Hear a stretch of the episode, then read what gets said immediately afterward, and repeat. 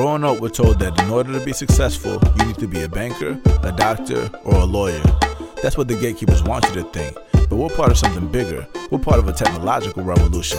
Either you're at the table or on the table, getting eaten. 10x.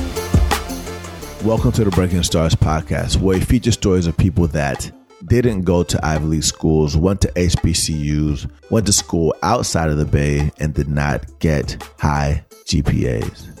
Psych. We also do interview people that did get their MBAs, went to traditional schools, and have some of the best GPAs in the world. But the point is, is that we feature stories of regular people like you and me that you can relate to and be inspired by. And it's great, period. Uh, what's not great is that last night I had a nightmare. And in that nightmare, I saw a coding bootcamp closing. And when I woke up in a cold sweat after doing some reflection in the morning and going through tech news like I always do, I read a headline that announced another coding bootcamp laying people off. So it was not a dream, it was reality, which is why on today's Breaking Stars podcast, we felt it was very important for us to address not only the consolidation of coding bootcamps, but also why universities are launching their own coding bootcamps, why online coding bootcamps are launching their own, the competition in the landscape, and is why we decided to feature Saron, who runs Code Newbie podcast that you'll learn more about. It's one of the best in the game, so check that out.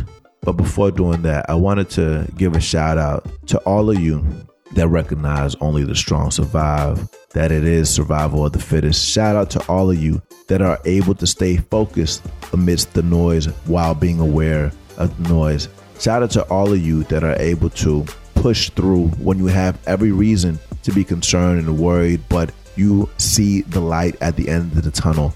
Shout out to all of you that are leveraging the Breaking Stars community to support each other and build each other and grow together. Shout out to all of you that are sharing this podcast as a resource for other people to stay motivated and stay grounded and so that they can see examples of people that have been able to bounce back from different situations. If you guys need any help, make sure you reach out to us, leverage the chat bot, talk to anyone, uh, send us an email. Without further ado, let's break in. Yo, yo, yo, this is Ruben Harris. I'm here with the homies Artur Timur Meister, and this is the Breaking Stars podcast. Timur, can you please tell the people what we're doing today? Hey guys, so Timur out here. So it's Friday morning, it's 8 a.m., and we're recording today's episode out of App Academy. When we say break into tech, we don't just mean break into startups in San Francisco, and tech is everywhere. So we want to highlight stories of people who broke into tech in New York, Austin, Chicago, LA, and ATL, as well as other cities.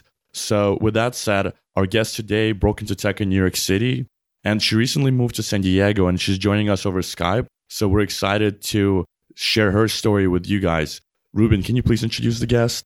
Yeah, Timur, we're here with Saron Yitbarek, who's not just an amazing bootcamp grad, as you mentioned, from New York, but she attended Flatiron School and launched one of the dopest podcasts out there called Code Newbie. She has over 1.4 million downloads, is listened to in over 100 countries, has a Twitter community of over 27,000 people, organizes meetups in ATL, Philly, New York, DC. So if you ever want to meet people in person, you should definitely check those out. For the people that check her out on Twitter, you could listen to her or you could reach out to her on her subject focused check ins um, on Wednesdays at 9 p.m. Eastern.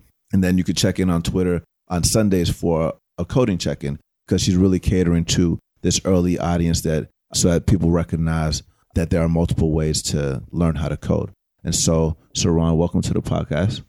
Thank you. Also, can you come with me to all of my sales meetings and just say what you just did? Because I feel really awesome right now. That was a cool intro. Absolutely, absolutely.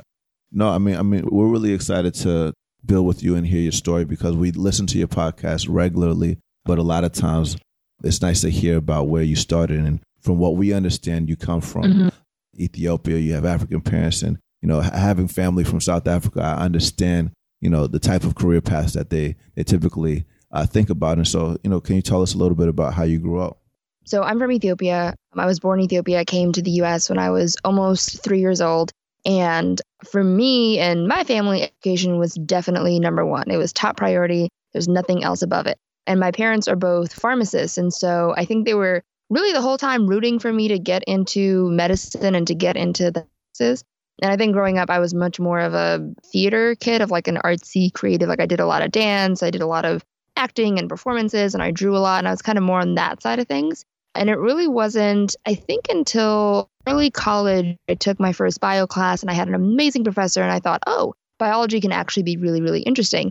And so, much to my parents' relief, I decided to pursue being a doctor and I completed the pre med track. I taught chemistry, I did biochemistry research, I did a lot of the, the hard sciencey things. And then it was either end of my junior year or beginning of my senior year where I actually shadowed a doctor. And that's when I realized that I don't actually care about saving people's lives, as cold as that may sound. That's just the truth. I was really excited about the sciences and the way things worked and how they came together and what the story of each molecule was and that kind of thing. But I, I wasn't really excited about the end result. And so I said to myself, I feel like if you're a doctor, you should care about saving people's lives. And so point I decided to stop studying for the MCAT and I decided to kind of figure out what other options there were. And I remember very vividly telling my parents that I wasn't going to be a doctor anymore and they they were very very unhappy with me. yeah, and I remember were, when I cool. I remember when I had to tell my parents that I was going to quit my job to learn how to code, move out to SF, do some school that they've never heard of, and they definitely did not approve of that. But at the same time, mm-hmm. I was like, mm-hmm. "Mom, like I'm already an adult. I know what's best for me. Like this is the career path that I want to take, and sometimes yeah. you just have to go and do it." So take us back to um, so you were in college when you did have that conversation were you just like letting your parents know that, that you already made up your mind or were you like were you set on uh, doing something else or you just wanted to explore other career paths yeah at that point i didn't know what to do next which to me is is absolutely terrifying. I'm a huge planner. I like to have everything in my life organized. I like to be in control as much as i possibly can in every situation. So for me to have this very very strict organized pathway for the rest of my life and then to all of a sudden say i'm going to abandon that and do something else, you know, when I'm a senior in college and I'm and it was it was so frustrating to me personally because I had so many friends and knew so many people who kind of wasted their years in college and you know didn't really take it seriously and didn't do any internships, didn't do extracurriculars. Time they're seniors, they're like, "Well, I don't really know what I want to do with my life." Whereas I had worked my butt off, you know, the entire time I was in college. I was so focused but I still ended up in a place where senior year, I didn't know what I was doing with the rest of my life. And I was so angry. I was so, so angry that I let that happen. And so, yeah, I, when I told my parents, I knew 100% that no matter what they did, no matter how angry they were, and they were very angry. I think my dad barely talked to me for the next year, which is very hard because we lived together. but when I told them, I knew that no matter what the repercussions, I wasn't going to, you know, go back on that. But not having the next step was very, very frustrating. Yeah. And so take us back. So, what did you do to figure out what the next step was going to be for you? So, I looked back on the things that had interested me throughout my life, things that I had already done in college. The good thing about being pre med is that you don't have to be a bio degree. So, I was actually, I got a double degree in psychology and English just because I liked those two subjects. So I think I considered just about everything under the sun except for engineering. And you know, I don't really know why I just automatically excluded engineering. But I thought about being an accountant. I thought about getting into business. I thought about, you know, just doing the hard sciences and being a researcher because I'd done a little bit of that. I thought about just about every single subject that you could. And then ultimately I said, you know, I have done a lot of journalism. Like that's the one thing that's been pretty consistent throughout my life. I started writing for the high school paper. I I like won awards for my articles and stuff and I had, you know, done a bunch of really great internships throughout college. And the great thing about being pre med is you don't have to get an actual science degree as long as you finish the pre med courses. I think there's like 12 of them. You can pick whatever major you want and do whatever extracurriculars you want. So I was a uh, double degree in English and psychology because I just enjoyed them. And I used my free time to do science stuff, but to also do things that interested me. And so I had done a lot of journalism during that time. So I said, okay, maybe we can try this as a profession. And so I ended up getting a um like a two week contract job at NPR. Oh, wow. No right after I graduated. at NPR, and then uh, that turned into like another two week contract. That turned into like a four month contract. And so I, oh my goodness, I I learned a lot on that job. That was one of the most fun jobs I've ever had, and also the one of the most stressful jobs I've ever had. And so, yeah, I think the fact that the first job I had out of college was NPR, and my family's been listening to NPR since you know since I was born. So, well, I guess not because we were in Ethiopia. So since I was like three, and so I think that that helped a little bit because you know they thought, okay, she's not a doctor, which we're very upset about, but we really like NPR, so that's pretty cool too. But I think that they were still very, very concerned about the long term. You know, what happens after that job? Is she going to go back to school? They really, really wanted me to go back to school. I think they still want me to go back to school. So yeah, it was um it was a, a murky time for sure. Yeah, so it sounds like you took the time to figure out what you wanted to do next, and you got this job at NPR, and you're hustling now, even though maybe your parents not approve of all of these decisions that you made. Take us um, a little bit further into your story and tell us how did you actually discover coding and how did you make that transition? And was it did you run into any challenges along the way? Yeah, sure. So when I was, I think it was a year after graduating college, I ended up moving to uh, New York City. I got a role as a fact checker at a Discover magazine. And during that time, I was trying to figure out, you know, I think at that point I actually had already applied and got accepted to a bunch of journalism programs. I was very close to either attending NYU or Columbia. And as I was kind of figuring all that out, I read the Steve Jobs book. And that book to me was the first time that technology felt accessible to someone like me. Where, you know, when I think about technology and engineering, I think of programmers and gamers who are, you know, very antisocial and just staring at their computer screens and not talking to anybody. And there's like there's a, a stereotype for sure of what, you know, a, a techie nerd looks like. And I thought, like, that's, I don't like any of those things. I hate video games. And so I always kind of ruled that out. But this book really emphasized how much Steve Jobs cared about design and art and the human experience. And he was so emotional and, you know, in a, in a good way, I think, with his with his product development process. And I thought, ooh, I can relate to those things. I totally can see myself doing and caring about the things that that book really highlighted. And so I started to investigate that world a little bit more. And so at that point, I read like every startup book I could find. I followed like all the startup people, all the tech people. I really, really immersed myself in that world. I ended up cold emailing a bunch of startup CEOs, had a bunch of coffee dates. One of those coffees turned into an internship. The internship turned into a job. And then, you know, I worked I worked more on the business side of startups for about 3 years. And in that time, I felt like I kept hitting this wall where because I, you know, I didn't have an MBA. I wasn't that strong in business in terms of my background, but I had also zero experience on the technical side. So I felt like my value add to a team was very limited. And I felt like I couldn't participate and help out and be involved to the degree that I wanted to. And so I thought, okay, what is, you know, how do I fix that? What can I do to make myself more valuable, to, you know, really influence product decisions?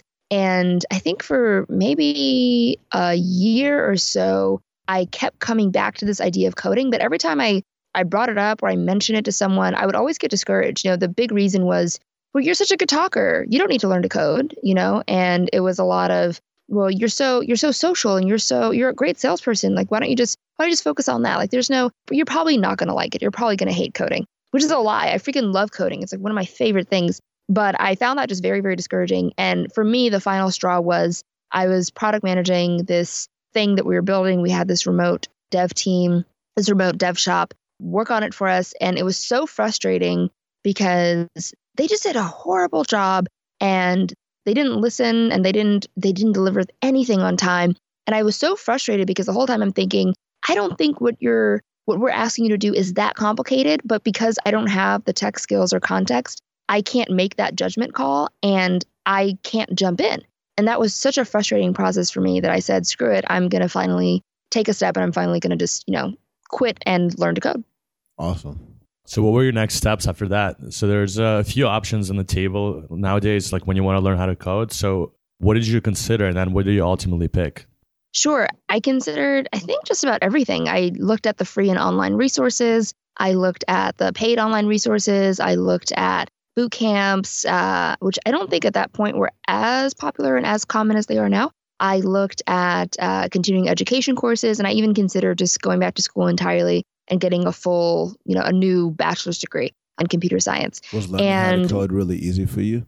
Ugh, no. Oh my God. I thought learning to code was one of the hardest things ever. And to me, it was really frustrating how hard it was because I taught organic chemistry. Okay. I taught like one of the most notoriously difficult and frustrating subjects you can take in college. And so the fact that I could do that, but I couldn't for the life of me figure out what a for loop's purpose is drove me absolutely nuts. And it, it was to the point where I said to myself, there just has to be something wrong with me. Like it must be me. There must be something about me that makes programming this uniquely difficult and frustrating challenge where I can conquer all these, you know, really hard and I was I was always really good at math and you know like I could do all the other obviously difficult things, but this programming stuff is just it did whatever is the opposite of comes naturally, that's what it was for me. It just it did mm-hmm. not work. It did not work. So Yeah. what made you continue to pursue it if it felt like you were hitting a roadblock after roadblock? Yeah, I continued to pursue it. So I actually tried to learn to code two times. The first time I took an MIT Open OpenCourseware class. I think now they just renamed the whole thing to edX. But back then it was an MIT course. It was an intro to programming course. And that class, I remember I I took it like in the evenings. I watched lectures in the evenings when I came back from work. And I had my little notebook and I treated it like I did any other science class in college where I had my notebook, I had my different colored pens, I had my sticky notes and my highlighter, and I took notes on it and I looked things up. And you know, if you're a programmer, that you know that that's not how you learn to code. You learn to code by actually coding. And so, you know, I I kept hitting a wall. I think one because that class is not made for people who don't know anything about code. It's made for people who already kind of know what they're doing. But also because there was no one there to say, no, no, no, no, your process is totally wrong this is a better process for you when it comes to coding. So I think just not having that person around to course correct was a huge reason why that first attempt didn't work. I came back to it because I just didn't really feel like I had any other options. I felt like if I wanted to reach my goals and if I wanted to have a really great career in the tech startup world, that this was just an investment I had to make. And the second time around, what made it so much easier is the fact that I started with things like Codecademy and Treehouse and Code School. And these are all resources that were actually designed for people like me who don't have any programming context, any programming background. And so it started really, really, it started actually, you know, in, in square one or square zero, even, which was huge. I think my frustration with a lot of the online courses at the time was that it was doable and manageable in terms of getting through it, but it didn't always add up to a cohesive story that helped me build on the things that I was learning. So there were still like other difficulties, but the difficulty switched from you're too stupid to do this to mm, maybe these materials aren't the best for Yeah. learning the way that I And learned. interesting And that that you bring shift, it I up. think, is It's crucial. interesting that you bring it up because I think a lot of people encounter that because especially folks with traditional educational degrees, they look at MIT, Harvard, or like Coursera courses on computer science as like the probably the go-to resources, and then they try them and they realize that these courses weren't really designed for beginners, and it really like I I almost feel like the Treehouse or like Code School they have like a, a very strong user experience emphasis. So they put themselves in the shoes of beginners and they try to go through the coursework from the perspective of like, hey, how would someone who is starting out feel about these challenges or these problems? Whereas if you look at more traditional courses, they're being taught in like, uh, I guess the an old way of teaching computer science, and so a lot of folks who are beginners who traditionally have shunned away from these like super quantitative studies, they struggle and they kind of stop short as soon as they hit some roadblocks. And I remember I took probably like two or three Coursera courses that were taught by like from uh, various universities, and I just found that it was like kind of a little bit boring, too theoretical. I didn't really see how it applied. And then when I switched to resources like Treehouse or Code School, which were fun, they were gamified.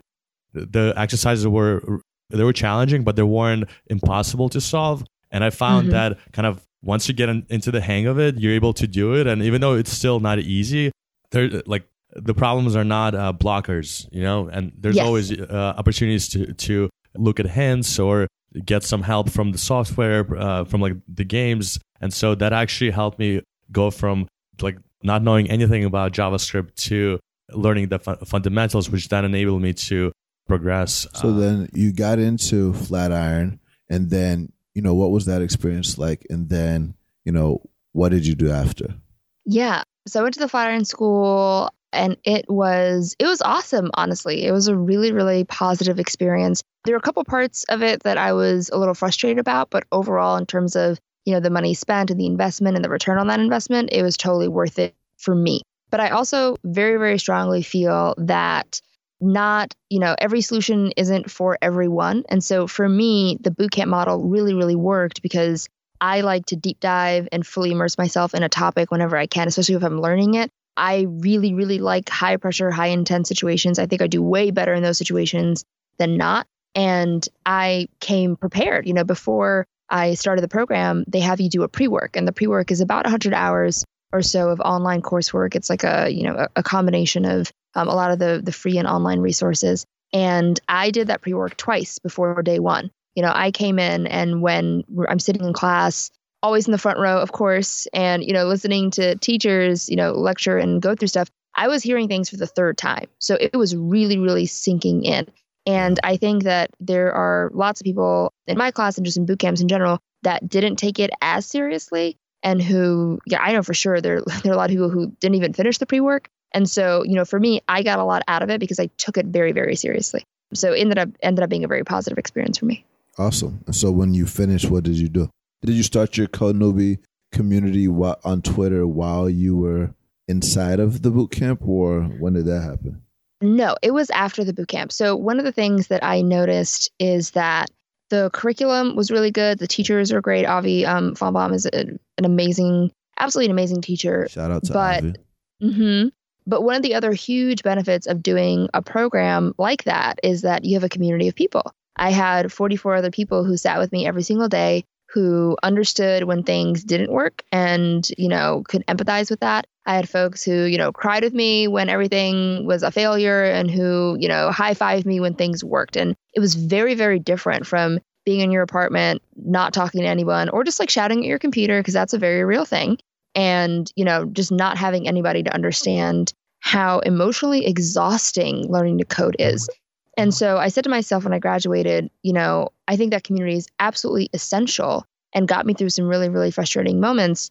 But if you can't take off work for three months and spend, you know, eleven, twelve thousand dollars without, you know, any help from like student loans, and that kind of thing, then what do you do? How do you find that community? Yeah. And so that was really the inspiration for the Code Newbie Twitter chat. And at that point, I think Twitter chat's a little bit less common now, but back then they were everywhere. And I thought this is such a great And this tool. was 2013, right? Mm-hmm. Yeah, And I- yeah. I mean, the fact that, to your point, I remember when Twitter first came out and everybody was doing it. The fact that you've sustained it from then until now is is amazing. And so, shout out to you for doing that. Thank you. Yeah, we've had um, we've been doing Twitter chats just about every week for yeah for like three years. And so, and so that, but like that's what you were just doing to create that community, and then it kind of like drew you to doing more. So, like, And can you also explain what a Twitter chat is? Because yeah, I know a lot of people who are on Twitter, they're all about like Twitter and Twitter chats and hitting people up on the DM. But for people who might not be using Twitter, can you just give them a brief rundown? Yeah, sure. So a Twitter chat is a, I guess it, like a medium is a good way to think about it. It's a format. So we pick a hashtag. Our hashtag was Code Newbie. You pick a time. So for us, it's Wednesday nights at 9 p.m. Eastern Time for one hour. And people do different things with that format. A lot of people do AMAs or they have like a featured guest. I personally have meaning ask me anything's right. Mm-hmm. Yep. Yep. And um, and I personally, I don't think that's a really good use of Twitter. I think that Twitter is a really great way to have many, many, many conversations at one time. And so what we do is we pick a topic for that week and we ask, you know, three to four questions to the whole community and everyone gets to chime in and answer them. And what ends up happening is you end up with these with an opportunity for people to connect, to share resources, to support each other and to, you know, voice their opinions in a relatively safe space. And so, yeah, we do we'll do one hour and at the very end we have a section called shoutouts where if you wrote a blog post that week, if you have an event coming up, if you were just really proud of an accomplishment that, you know, you made in coding, if you have a win that you want to share, you you can tweet it and we'll retweet it, we'll favorite it. Uh, and so it's just been a really, really great way to start an online community. And Yeah. how does someone actually start that? Because I know there's a lot of people who feel similar to you. Like they feel like the bootcamps do provide that sense of community and they want to give back. a lot of people write blogs after they get out of a boot camp, like documenting and sharing the story of transitioning into tech. But if you don't have a huge following on Twitter, then how do you actually build that community? You beg people to retweet you for many, many months until you don't need it anymore. That's the like secret. that. I yeah, I think it was like the first at least three months, maybe even more than that. I had a couple people who followed me who were like very well respected in tech and had much larger following. I think at that point I had like maybe a thousand followers. And so I would DM them and I'd say, Hey, I'm starting this Twitter chat. It'd be really awesome if you could like help promote it, if you could retweet it. And they did. And I asked every single week for many, many months until it built itself up to the point where I didn't need to ask anyone anymore. Awesome. Nice. Very cool. And so, you know, you built this amazing community on Twitter that grew to almost 30,000 people. And then, well, actually, before then, you know, a lot of times we have plans that we make, and then sometimes those plans like call us to do them. And you decided to create an audio format. And why did you create that? Because I don't think that was like, did you dream to be a podcaster when you were younger? no, I wouldn't say that. When I was at NPR, I like my dream job was definitely to be the host. I thought the host job was the best. But once I decided not to journalism, I kind of thought like, okay, well that's that's not going to happen anymore. But yeah, the podcast that came about because I felt like Twitter is a great way to start many conversations, but it's not a great way to to dive deeper into a specific story or a specific topic. You, know, you can't really have a full conversation on Twitter. I mean, you can try, but you'll end up really pissed off at the end of it. and so I thought to myself, what is a format where you can really focus on one thing and really explore it and unpack it? And I thought to myself, ooh, podcasting. That's a really great format. You can interview different people. You know, it can be, you can do it remotely. And because it's audio, you know, people can listen to it as just part of their life, right? Like when they're at the gym or when they're uh, commuting, when they're cooking. You know, there's so many opportunities to easily build that into your life that doesn't necessarily interrupt it. And so I thought audio is a really, really great, great medium for that. And it's actually interesting because I think when people all hear that I used to work at NPR, they assume that I learned all my podcasting stuff there, but I really didn't. NPR was very much a writing job where I did research and booked guests and wrote scripts. And so I got some of my interviewing skills from there, but I really had to understand, you know, equipment and editing and a lot of that stuff just from the podcast. So, yeah, that's how that came about. Awesome. Awesome. And um, before we dive deeper into kind of your podcasting career and Code Newbie, after the coding bootcamp, did you and did you try to get a job as an engineer? And um, if so, like what was what were your steps after you finished the coding bootcamp? Yeah, so the bootcamp at the end, I think it was the last week, we had a a science fair where we had a little booth with our computer set up and we had I think for our science fair, I'm pretty sure we had over 100 employers come in and talk to us and meet with us. And so for me, that's how I got a job. I think by the time that event was over, I think I booked like six to seven interviews just from that one day. And one of the interview requests actually came in like an hour after the science fair ended. And so for me, that the key was really just getting in front of people. I don't think that I would have made the same impression by submitting a form the way that I could by, you know, grabbing you and showing you my code and showing you how excited I was to, you know, to to know how to code and to program and to build things. So that was definitely the key for me. I ended up being a what was the title? Hacker in residence. Yeah, that was the name of it. I ended up being a hacker in residence for a nonprofit called the New York Tech Meetup, which did or which currently does monthly demo nights for different startups and you know tech cool tech apps and stuff like that. And I did that for I think it was seven months. And then after that, I was an apprentice at Thoughtbot. And then after that, when I was about to start my like official developer job, I ended up getting um, a thing at Microsoft and worked there for a year. Yeah. So you were doing the podcasting on the side and you were doing the like the tweet chats on the side as you were pursuing your like day job, right? And um, yeah, this was. mhm. and how did you Yeah. kind of balance that out? Because I'm sure like you had a, you you had to do a lot just going through the job search alone. It, it's it's like a full time job. How did you find the time to do all of the other stuff? I'm a very proud workaholic. So for me, there, you know, whether I was doing Code Newbie or not, when I came home from work, I was gonna still keep working on something. And so for me, it just happened to be Code Newbie, and that happened to be the thing that I like to do. I'm very fortunate where, like, you know, I don't have any kids, I don't have dependents, I don't really have to, you know, take care of anyone or worry about anybody's time but my own.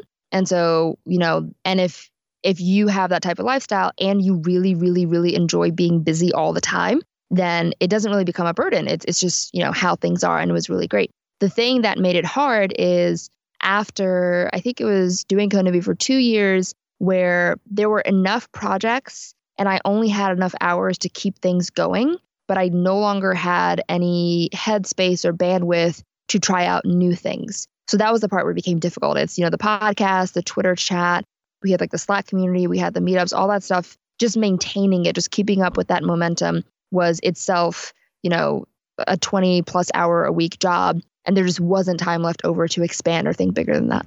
Yeah. Yeah. No, that makes a lot of sense. And given that, um, that you were thinking about, you know, you were thinking about doing this full time, but you did come from a boot camp, um, and you talk about all these different type of things. I think before talking, uh, going deeper about Code Newbie, it'll be good to get a sense of like your thoughts on the overall boot camp space. Just because you know and they went through there, my brother's about to get into one. You know, education system traditionally is changing, uh, so it'd be good to get your perspective on that. Sure. So, like I said, I think boot camps are really great for a particular type of person. So, you know, it's it's very intense. I don't think people understand how incredibly hard boot camps are. I mean, you know, I think the hours that they list on the website, if this is also assuming you're doing an in-person boot camp, there's also way more remote opportunities and online opportunities, which I think is great and just opens it up more, you know, to to different lifestyles and, and folks in different physical geographic locations as well. But for the in-person boot camps, I think they say it's like nine to five every day. No, it's like nine to midnight every day. Like there's so much work to do. There's so much to think about. You constantly feel i mean it's it's called a boot camp because it's very very intense and it's very very immersive. I think it was like the last week of my boot camp experience i don't think I, we had any food in the fridge at all. Like i just could not find time to go grocery shopping even for myself. And so i think that it's very intense. It's very hard. It's totally doable but i think you have to walk into it assuming that no one's going to take care of you but you i hear a lot of people kind of assume, especially based on like the marketing that you see from boot camps, that oh, I'm going to go in and as long as I'm accepted, the program is going to take care of me. And that's just not. First of all, that's not how life works. It's definitely not how boot not how boot camps work. And so when you go in, yes, they are there to support you.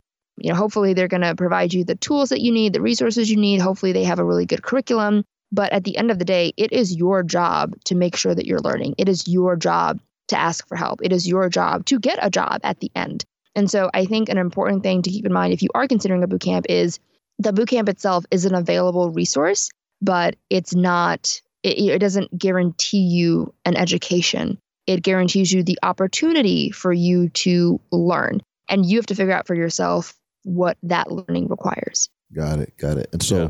We also know that like some of these boot camps are kind of like shutting down, some of them are still thriving. Like, what are your thoughts on like that whole dynamic?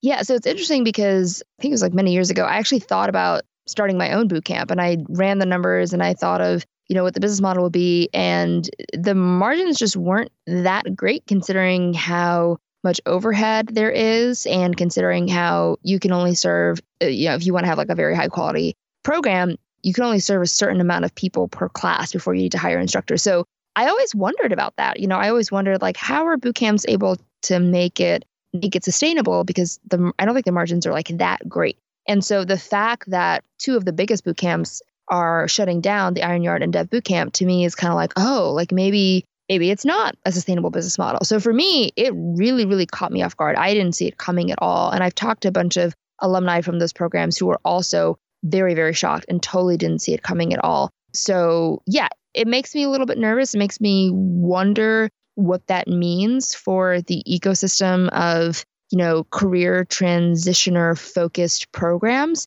but i i hope that what ends up happening is instead of a focus on in person that there's a focus more on online which i think is a lot more affordable a lot more accessible and you know can just reach way more people so i'm hoping that's the thing that comes out of this you know i hope it's not you know post bac programs are very difficult and impossible i hope what comes out of it is focusing on online, remote, more flexible programs is, you know, is better and more sustainable than really high touch in person yeah. uh, programs. And just to add to what you were saying, I think the bootcamp model works, like taking someone who has not a lot of experience, putting them through this very immersive program, and then helping them with the job search, uh, helping them get jobs as an engineer. It works. I think what happened over the last five years is that Dev Bootcamp was one of the original was one of the original boot camps, and a lot of the founders of Hack Reactor, App Academy, uh, Hackbright, they actually some of the founders actually were part of that initial pilot program of Dev Bootcamp. I think what happened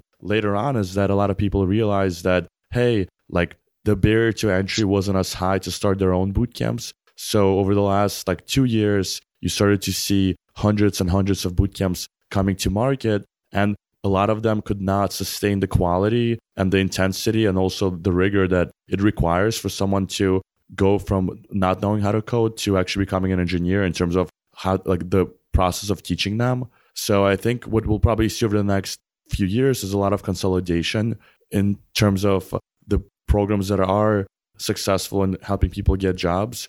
Those will probably start getting more market share and the ones who are not able to place people in jobs or not able to get people jobs, you'll start seeing them like shut down more and more. And I think another thing to take into consideration is now a lot of a lot of these bootcamps are now regulated by the government. So if uh, a bootcamp wants to make an update to their curriculum and they want to start teaching you React or a different subject or a different topic, they have to get it approved by the state, which adds a lot of complexities. And now you have to have a very big budget. You might have to have a person responsible to like get the government like on board with whatever you're trying to teach so then the entrance to barrier will be a lot harder to get into than before so yeah, it's going to be interesting to see but just to clarify to our listeners the the bootcamp model works you just have to do your research before you join a bootcamp to make sure that the people who go through those bootcamps actually get jobs at startups and it's not just promises that hey like if we'll teach you how to code in JavaScript and Ruby. And to Saron's point, to recognize that the bootcamp model is not the only way to learn how to code. There are multiple ways to learn how mm-hmm. to code. But when you're thinking about these types of things, that you need to understand that quality is really important. And I also think that in addition to consolidation and the increased scrutiny from the government, we're, we're also going to start seeing boot camps more focused on things locally. Because a lot of times when you launch a program, everybody wants to go national immediately when there's plenty of problems and plenty of students to be served here in your own home. So going back to Code Newbie and talking about online interactions to offline interactions, you have these meetups, but you also have something called Codeland. Talk to us about that. Yeah. Ah, Codeland is a magical place. Uh, it lasts two days, and it is a conference that I produced, my very first tech conference back in April, and we're going to do it again next year on May 4 and 5 in New York City again. It was awesome. It was so, so cool. I feel like, you know, I do a lot of speaking. I speak at probably, I think I average maybe like 10 conferences a year. Wow. And so, you know, for for a while, I've been kind of keeping a list in the back of my head of all the things I hate about conferences and all the things I like about conferences. And I tell myself, one day I'm going to do a conference and I'm going to do it right. I'm going to do it my way. And these are things I'm going to do differently. And this is how it's going to be better. And so I got to put a lot of those ideas to the test. Can, uh, can and it came out really, really well. Your conference versus everybody else's conference? Everything, everything is better. No, I think that the main, the, the main thing, the thing that kind of holds it all together is that I thought really, really hard about the user experience of a conference attendee you know, and it's specifically a conference attendee who had never attended a tech conference before. And so I thought about my first conference experience and the things that either confused me or intimidated me, the things the things that made me feel like I didn't belong or things that went over my head. And I really tried to create a cohesive experience for people to make sure they felt welcome, they felt at home, and they were able to follow the conversation. So, to be more specific, one of the things that I was really, really excited about is when you first walk into, so we were hosted by Microsoft. And so when you walk into the building on the first floor, you have to go through security, you get your badge, blah, blah, blah. And then our conference was on the sixth floor. And the way I pictured it in my mind, when you walked into the sixth floor space, I wanted you to feel like that's when you entered Codeland. And so I had a friend of mine who actually lives in Miami and he flew up just to, to help me out with this conference. And, you know, he shows up and, and he says, um, you know, what do you need me to do? What do you need help with? And I said to him, I have a role called a hallway greeter, and I think you have a really great personality for this. Hmm. Would you like to be the hallway greeter? And he was totally down for it. And so what he did is literally when you open the door to come into the Codeland space, he was there waiting for you. he had this big smile. He had his arms open. He was shouting, Welcome to Codeland. And he had the sign and he was breakdancing and clapping for you. And just immediately off the bat, when you came into this space, you were showered with love and, you know, feeling very welcome and feeling really happy and just this extremely high energy person showing you how excited they were to see you. And that just set the tone for the entire conference. And even when people left, we had the volunteers. I think we had about 25 volunteers. They wow. created a human runway. And when you what? left, they cheered for you. Like they literally cheered for you. They're like, yeah, go. Oh, we're so happy you came. I'll see you tomorrow. You know, and so it was just, you know, thinking about as someone who is new to tech, new to coding, what are some of the pain points? What are some of the the moments that can feel a little uncomfortable? And how do we make that super welcoming and super exciting? So those are just a couple of the examples in, way, in which we did that. This does sound like a magical place. It and, is. tell us a little bit about the first the first conference you did. Who was there? You know what subjects did you cover? You know what was that? Mm-hmm. you mean for codeland right? Yeah for codeland yeah. Okay yeah so we had a total of, I think it was 51 total speakers and workshop leaders. Okay. And we had, the way I thought about it is, you know, I think that, okay, let's just be honest. Most tech conference talks are terrible. They're absolute trash. And the reason why they're trash is because number one, they're entirely too technical. They're way too technical. Nobody took off days of work and flew to your city to sit and watch you talk about lines of code that they have no context for. Like nobody wants to do that. So they're entirely too technical. Number two is there's no story behind it. It's just, you know, a lot of times I feel like people talk just to hear themselves talk, yeah. and there's no emotional connection, there's no narrative, there's no problem to solve. No um, and then I, yeah. there's no empathy. Exactly, exactly. And I feel like for me, the conference talks that have been, that have worked really well and I've seen connect with people are ones that have a clear problem and a solution, that have a clear story, and that are technical enough that they get me excited to learn more, but don't overwhelm and intimidate me. So what I did was I picked, you know, a handful of topics that I thought were just, you know, generally interesting, whether or not they were, you know, whether or not you were into code, they're generally interesting to you. So we picked art and gaming, community, city life, we picked education, we picked health. And I said, how, you know, let's bring in speakers who have done projects in these areas and show how you can take something like art that may not initially intuitively feel like a technical topic and how do you bring code into that world and make that work really well and so we had this oh we had this absolutely amazing talk from a woman named michelle morales who did one on mental health and code wow. and she's a, a graduate student who studies depression. Like and she that. created, yeah, she created this amazing library where you can use audio and video to basically recognize depression, symptoms of depression in people. And she, you know, she did a great job of just talking about mental health issues and depression and all that. But then she said, okay, me as someone who didn't study computer science, I learned to code enough to build this really impressive research project, this really impressive library. And here's how I brought those two worlds together. And so she had a clear story, a really compelling problem, but she still showed some of the technical aspects just enough to get you excited about wanting to learn more.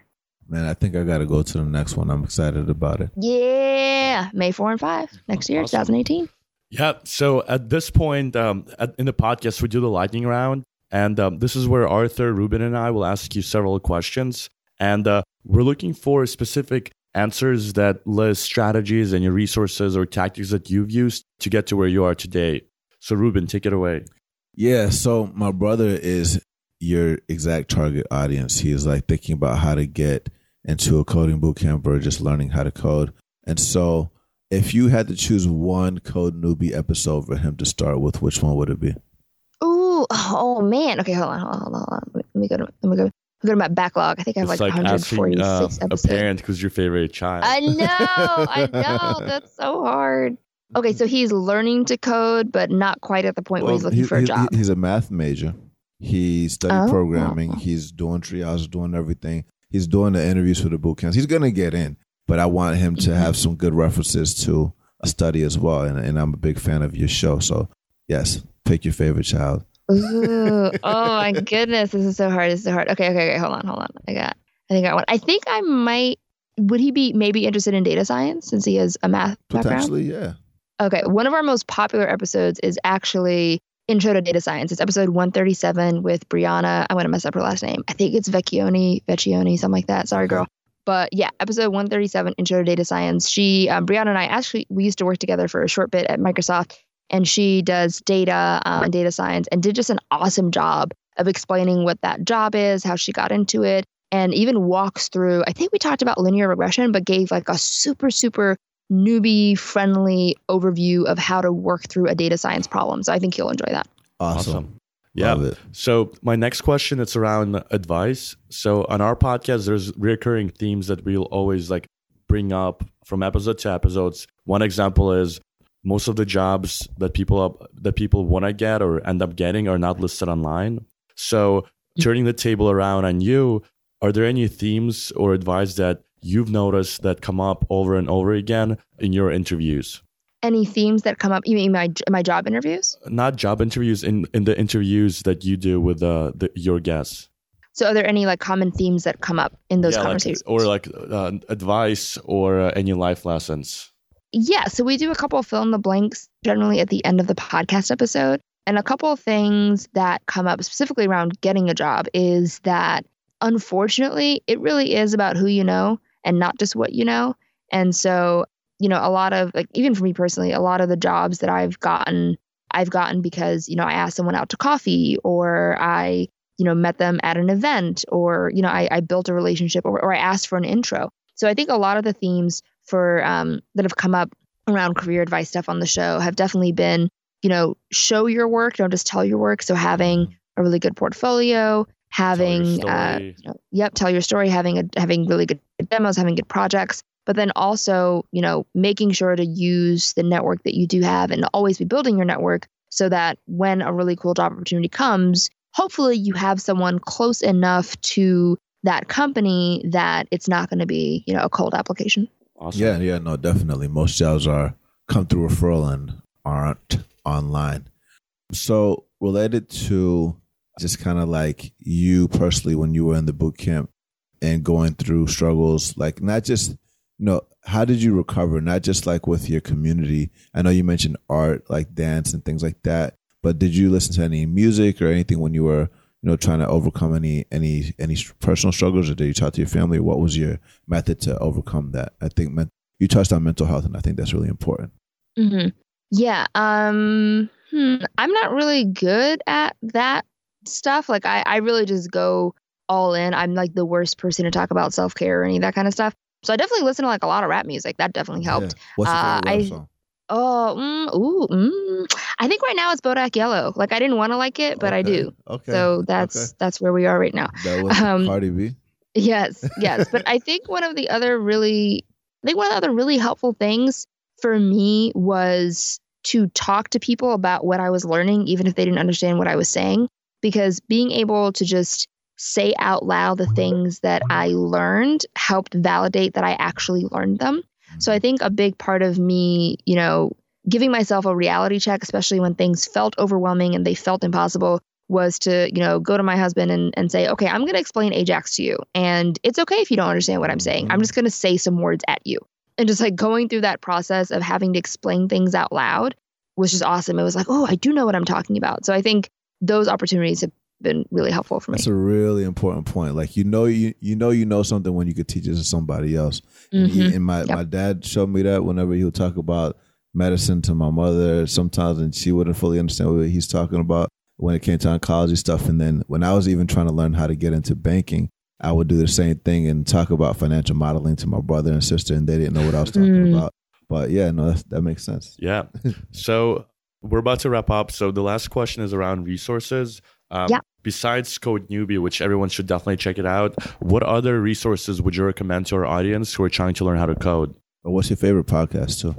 Oh, my favorite. Oh, that's hard. I don't listen to as many podcasts as I probably should. So that's really hard. Um, I think so. I was actually recently on the Marketplace Tech show, which is a, an APM show, and I really like their stuff. I think I think that show is really good, and also they have um a, another series called Code Breakers, which is very well done. It's one of the the few shows that is coding and technical enough, but can still reach people, and you know, it's still accessible to folks who aren't quite programmers. And I feel like most tech shows, it's one or the other. You're either, you know, it's all about developers or it's all about consumers. And this is a really, really great bridge between the two. So I would definitely check out the Codebreaker series um, as far as podcasts go.